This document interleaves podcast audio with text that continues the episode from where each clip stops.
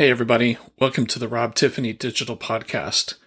Today, I'm going to explain 5G to you. I know it's the hottest topic in the world these days, and you probably think you know something a little about it. You think you may not have it, depending on what kind of phone you have or which mobile operator you're with. Uh, but I'm going to kind of walk you through what it is and how it works at a high level. Uh, we're not going to get too geeky here. So you you probably think that 5G is faster than 4G, and you would be right. You know what we call 4G is primarily LTE, long term evolution, is the technology that's been out there for, you know, it started rolling out over 10 years ago, right? Uh, and it's all over the world today. And then you had different versions of LTE, uh, LTE Advanced, which is really fast. Um, but 5G, what's that all about? So 5G started rolling out literally at the very end of 2018. Uh, then started to pick up speed in 2019, then really got into overdrive in 2020, and then 2021 it's it's going crazy. Um, there's 5G networks all over the place. Uh, lots of people using it. In fact, the adoption of 5G is faster than it was of uh, 4G, so it's going great. Um, and of course, it's a chicken and the egg thing, right? Um, you have to have the networks, you know, the mobile operators that you think of, the carriers, um, also known as communication service providers, CSPs, uh, like Verizon or Vodafone or AT and T or T-Mobile. Um, there's Orange. You know, there's all, they're all over the world, right? Uh, and they make all this stuff happen. So you have to have the networks first.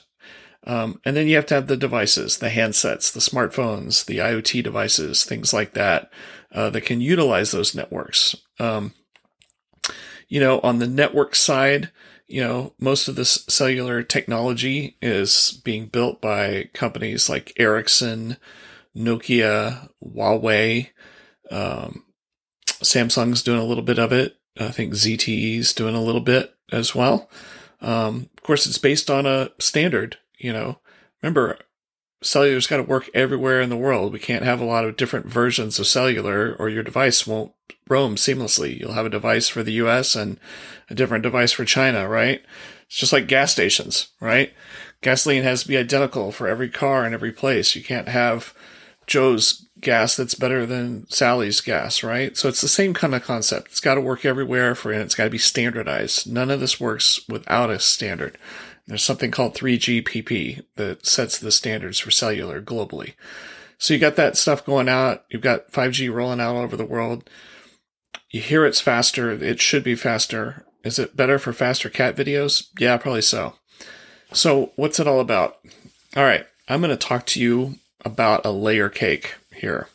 I'm going to talk to you about frequencies. There's all kinds of technology that makes up 5G. There's there's new compute technology. There's higher speed networks. You know, there's there's you know the the layer cake at the very bottom. Obviously, like everything in life, it starts with electricity. Uh, then it's fiber optic. Fiber optics, you know, those are things that they're underground, insanely fast. Uh, they connect countries together. There's undersea fiber optic cables. There's fiber optics everywhere. That's kind of the backbone. You know, when you think of the backbone of the internet, right? It's super fast. It's it's using light and glass. Um, then you have little things popping up in different cities and locations. You know, just like you have little Wi-Fi access points popping up to let you connect your laptop uh, in the office or at your house, you've got these cellular things popping up, these cell towers, right? Um, and they pop up and they've got all their gear on top of it. But at the bottom, there's a lot of compute power. There's baseband, base station type things, high speed Ethernet networks, this kind of front haul. Um, we've got, you know, 10 gigabit Ethernet out there these days. So that's insanely fast. Uh, backhaul again is fiber. Backhaul could also be microwave repeaters could be 5G too, pointing directly at other towers. Uh, backhaul just means, hey, once from my once my my phone connected to the tower, how do I get to that website I'm looking for? How do I make that phone call? That backhaul network is what does that. So 5G speeds they're based on new technologies, new types of radios, radio access networks, RAN, uh, based on high speed wired networks as well uh, and new compute capabilities and new software. You know, it's, it's all a software defined thing these days, right? So let's talk about the 5G that goes really far and is just a little bit faster than LTE. Um, this is called low band. This is under one gigahertz frequencies. Um, and you're probably like, what the heck does that mean? So I want you to think of this either like a radio, or I want you to think about it like, or like your car stereo or your home stereo, right? All right. So low band under one gigahertz. Think about, did you ever, when you're a kid driving around, you know, with your parents and they got the AM radio on and maybe it's nighttime and you're on a trip and somehow you're able to pick up radio stations that are thousands of miles away on the other side of the country. It's because amplitude modulation AM radios are really, really low frequencies, and those low frequencies can go really far. They don't sound as good, right? AM doesn't sound as good as FM, right? But it can go further. Uh, of course, sometimes it can get static in the atmosphere. Uh, another way to think about low frequencies is with your with speakers. Think about your home stereo your subwoofer is really low, you can place your subwoofer anywhere in the room. It's not directional and it'll move that bass all over the place. So low band frequencies under one gigahertz, and I'll give you an example. Uh, for instance, uh, T-Mobile, when they first started rolling out 5G, they rolled it out. Uh, I think it was six 600 megahertz frequency band, really low for cellular, very very low. Uh, and so the net effect of that was that it went really far, miles and miles and miles. Uh, they even did ads just showing how far their 5G goes. Um, and that's exactly what it does. But a lot of people said, uh, I can't really tell the difference between this and LTE. Uh, in most cases, they were right. You know, in some cases, they were getting faster speeds. Um, I certainly noticed faster speeds, but in a lot of cases, it did seem incrementally better than LTE. But it was long range, uh, and you benefited from some of the other things that you get with 5G. So that's that's kind of a baseline, low frequencies. The next part of this layer cake of frequencies is midband. Okay. This could be, you know, in the mid twos, mid threes, you know, that kind of area, you know, 3.5 gigahertz, you know, all that stuff. That is kind of like the Goldilocks frequencies. Um, this is where you're still getting miles of coverage, not as many miles as 600 for sure, but miles of coverage, lots of square miles of coverage, but really, really fast speeds. Um, and so, like for instance, I think like many of you, you determine how fast things are. You probably downloaded the speed test app on your smartphone, on your iPhone or Android device. And that, and it connects to some server and it tells you how fast the download and upload speeds are. Um, and so that's always a great way to test. So mid band again, like it's that Goldilocks. And when I play with it, you know, I'm, I'm seeing 650, 750 megabit download speeds, which is crazy. Think about so many of you at home. You know, you probably have some kind of wired home network to get you internet, especially during this pandemic. We're all connected and having to work from home and doing things on Zoom and Teams and WebEx and all that, right? Um, and you pay a lot of money probably per month to maybe have 100 megabit down. This is assuming you're, you know, in an area that has that kind of connectivity. A lot of folks in rural areas would die to have that kind of connectivity. You pay even more for maybe 250 megabit. And then some people pay a lot of money to have a one gigabit connection through like a cable modem provider.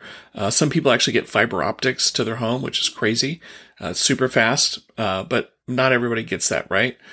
Okay. So anyway, Imagine though having your smartphone getting 750 megabit download speeds over this midband stuff that's kind of all over the city. Um, I'll reuse an example with T-Mobile. The merger they did, they acquired Sprint. Sprint had a bunch of that mid-band frequency range, you know, stuff that they, they already owned. Um, and so when they combined it with T-Mobile, and over time, they were able to turn on 5G on this mid-band spectrum. This is when you started seeing this pop up. And so, you know, I'm talking to you now in December of 2021, and that stuff started rolling out and starting to become really visible. I'd say in the last month or two, actually. Uh, you know, it takes a while. You know, you have people climbing towers. You've got people going to the base stations at the bottom of the towers. You always see some kind of big, a little hut or a shack or some other box that's got all these computers and stuff in them and network stuff. they had to go they had to go upgrade those things to support the 5G technology on that frequency range.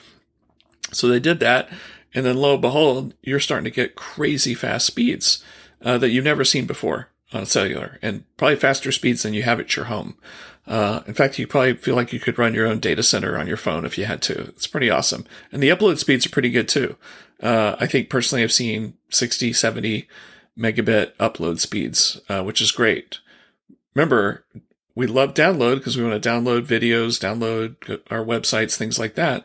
Uh, but uploading is key because remember, when you're doing a two way communication over Zoom or Teams or something with somebody, uh, that upload is you communicating with them and the download is them communicating with you. So upload is just as important. Um, also for the Internet of Things, IoT, those devices are primarily upload, like 90 plus percent of the time. They're uploading data, right? And so having that fast upload speed can be critical depending on the use case. So that's your midband, right? Um, so then what's next? Well, then there's this super high frequency stuff. You know, we're talking 25, 26, 27, 28 gigahertz frequencies, way up there, like we've never seen before. It's also referred to as millimeter wave. If you've been to an airport in the last 10 years, uh, you know, instead of going through a metal detector, you probably walked through something where they had you hold your hands up in the air and told you not to move and uh, that's called millimeter wave. And a millimeter wave is kind of acting like a, a radar to detect things on you. Super high frequencies to pull that off. so, millimeter wave for 5G is the fastest uh, 5G you're going to see.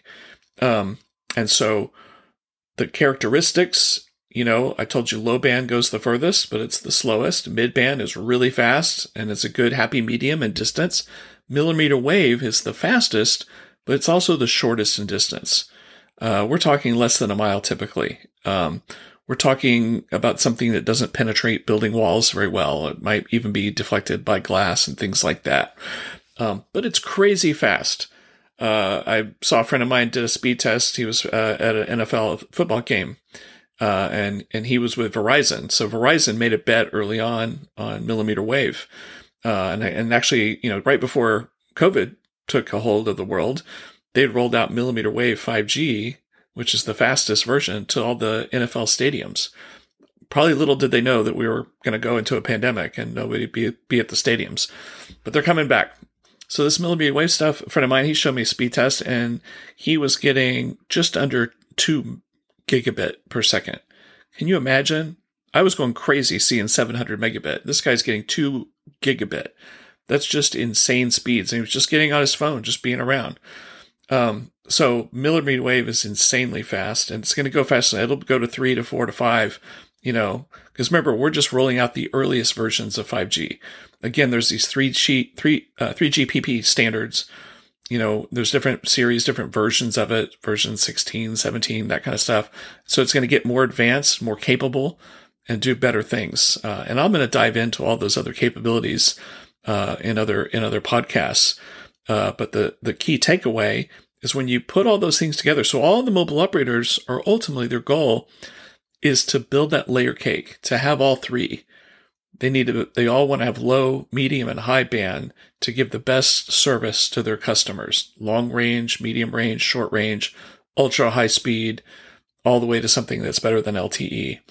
Um, a lot of people say maybe we don't need that kind of speed.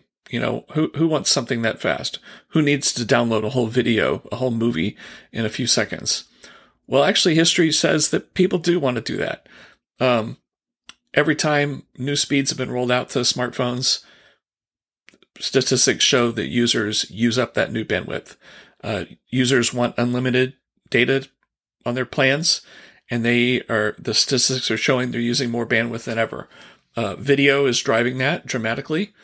Um, you know, there was lots of discussion early on with 5G is can we charge customers more money for 5G? I don't know.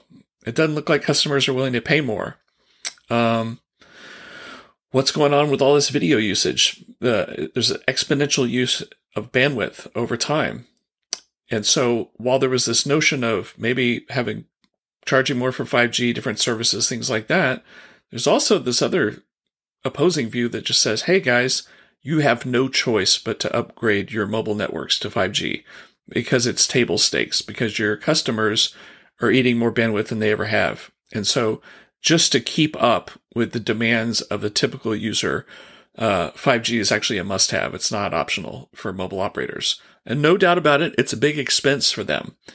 Uh, keep in mind behind the scenes, uh, it's an expensive business to be in, to be a, in the telecom space. Because uh, the first thing you have to do is you have to go, there's auctions that all the governments around the world, there's airspace, there's frequencies in the air above your country. And guess what? Your government gets to auction off different slices of those frequencies and they charge tens of billions of dollars for them. Uh, can you imagine auctions, spectrum auctions, where the big mobile operators are bidding up to get frequencies and bidding up close to $100 billion? It's insane. But that's exactly what they have to do. And so whenever there was a new G, you know, we, we there was 2G with, and GPRS data, there was 3G, uh, uh, you know, kind of like when the, remember the iPhone 3GS? Well, that was a 3G phone. And then we got 4G. Uh, we got, there was com- competing technologies out there vying to be 4G, but LTE won.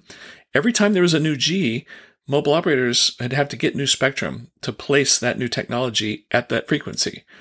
And so uh, that's expensive stuff. And so to go to 5G, operators all over the world had to bid for spectrum in their respective governments in order to get that spectrum to roll out 5G. So it's an expensive proposition. And of course, you can imagine those mobile operators want some kind of payback, right? So they will be working hand in hand with lots of innovators to find new ways to monetize these 5G networks. Um, so anyway, it's great stuff. I'm a big fan of 5G. It opens up new doors. Uh, and I'm going to talk to you a lot about that. There's so many different capabilities that you've never heard of that 5G brings to bear uh, that we'll discuss in future podcasts. But the quick takeaway is 5G is like a layer cake. You know, that high frequency, it's like your tweeters on your speakers. They're directional. They only go one place and not very far. Your mid-range speakers, they go farther. and your woofers and subwoofers, they can they don't go they can be almost anywhere. They're not directional and they're really low frequency. So it's a great way to think about it. Or also using the car stereo uh, analogy. Those low bands in AM went all the way across the country. FM just goes around your city, right? And so it's a great way to think about it. Um, Anyway, I hope you find this informative. And that is your 5G explained. And I am out.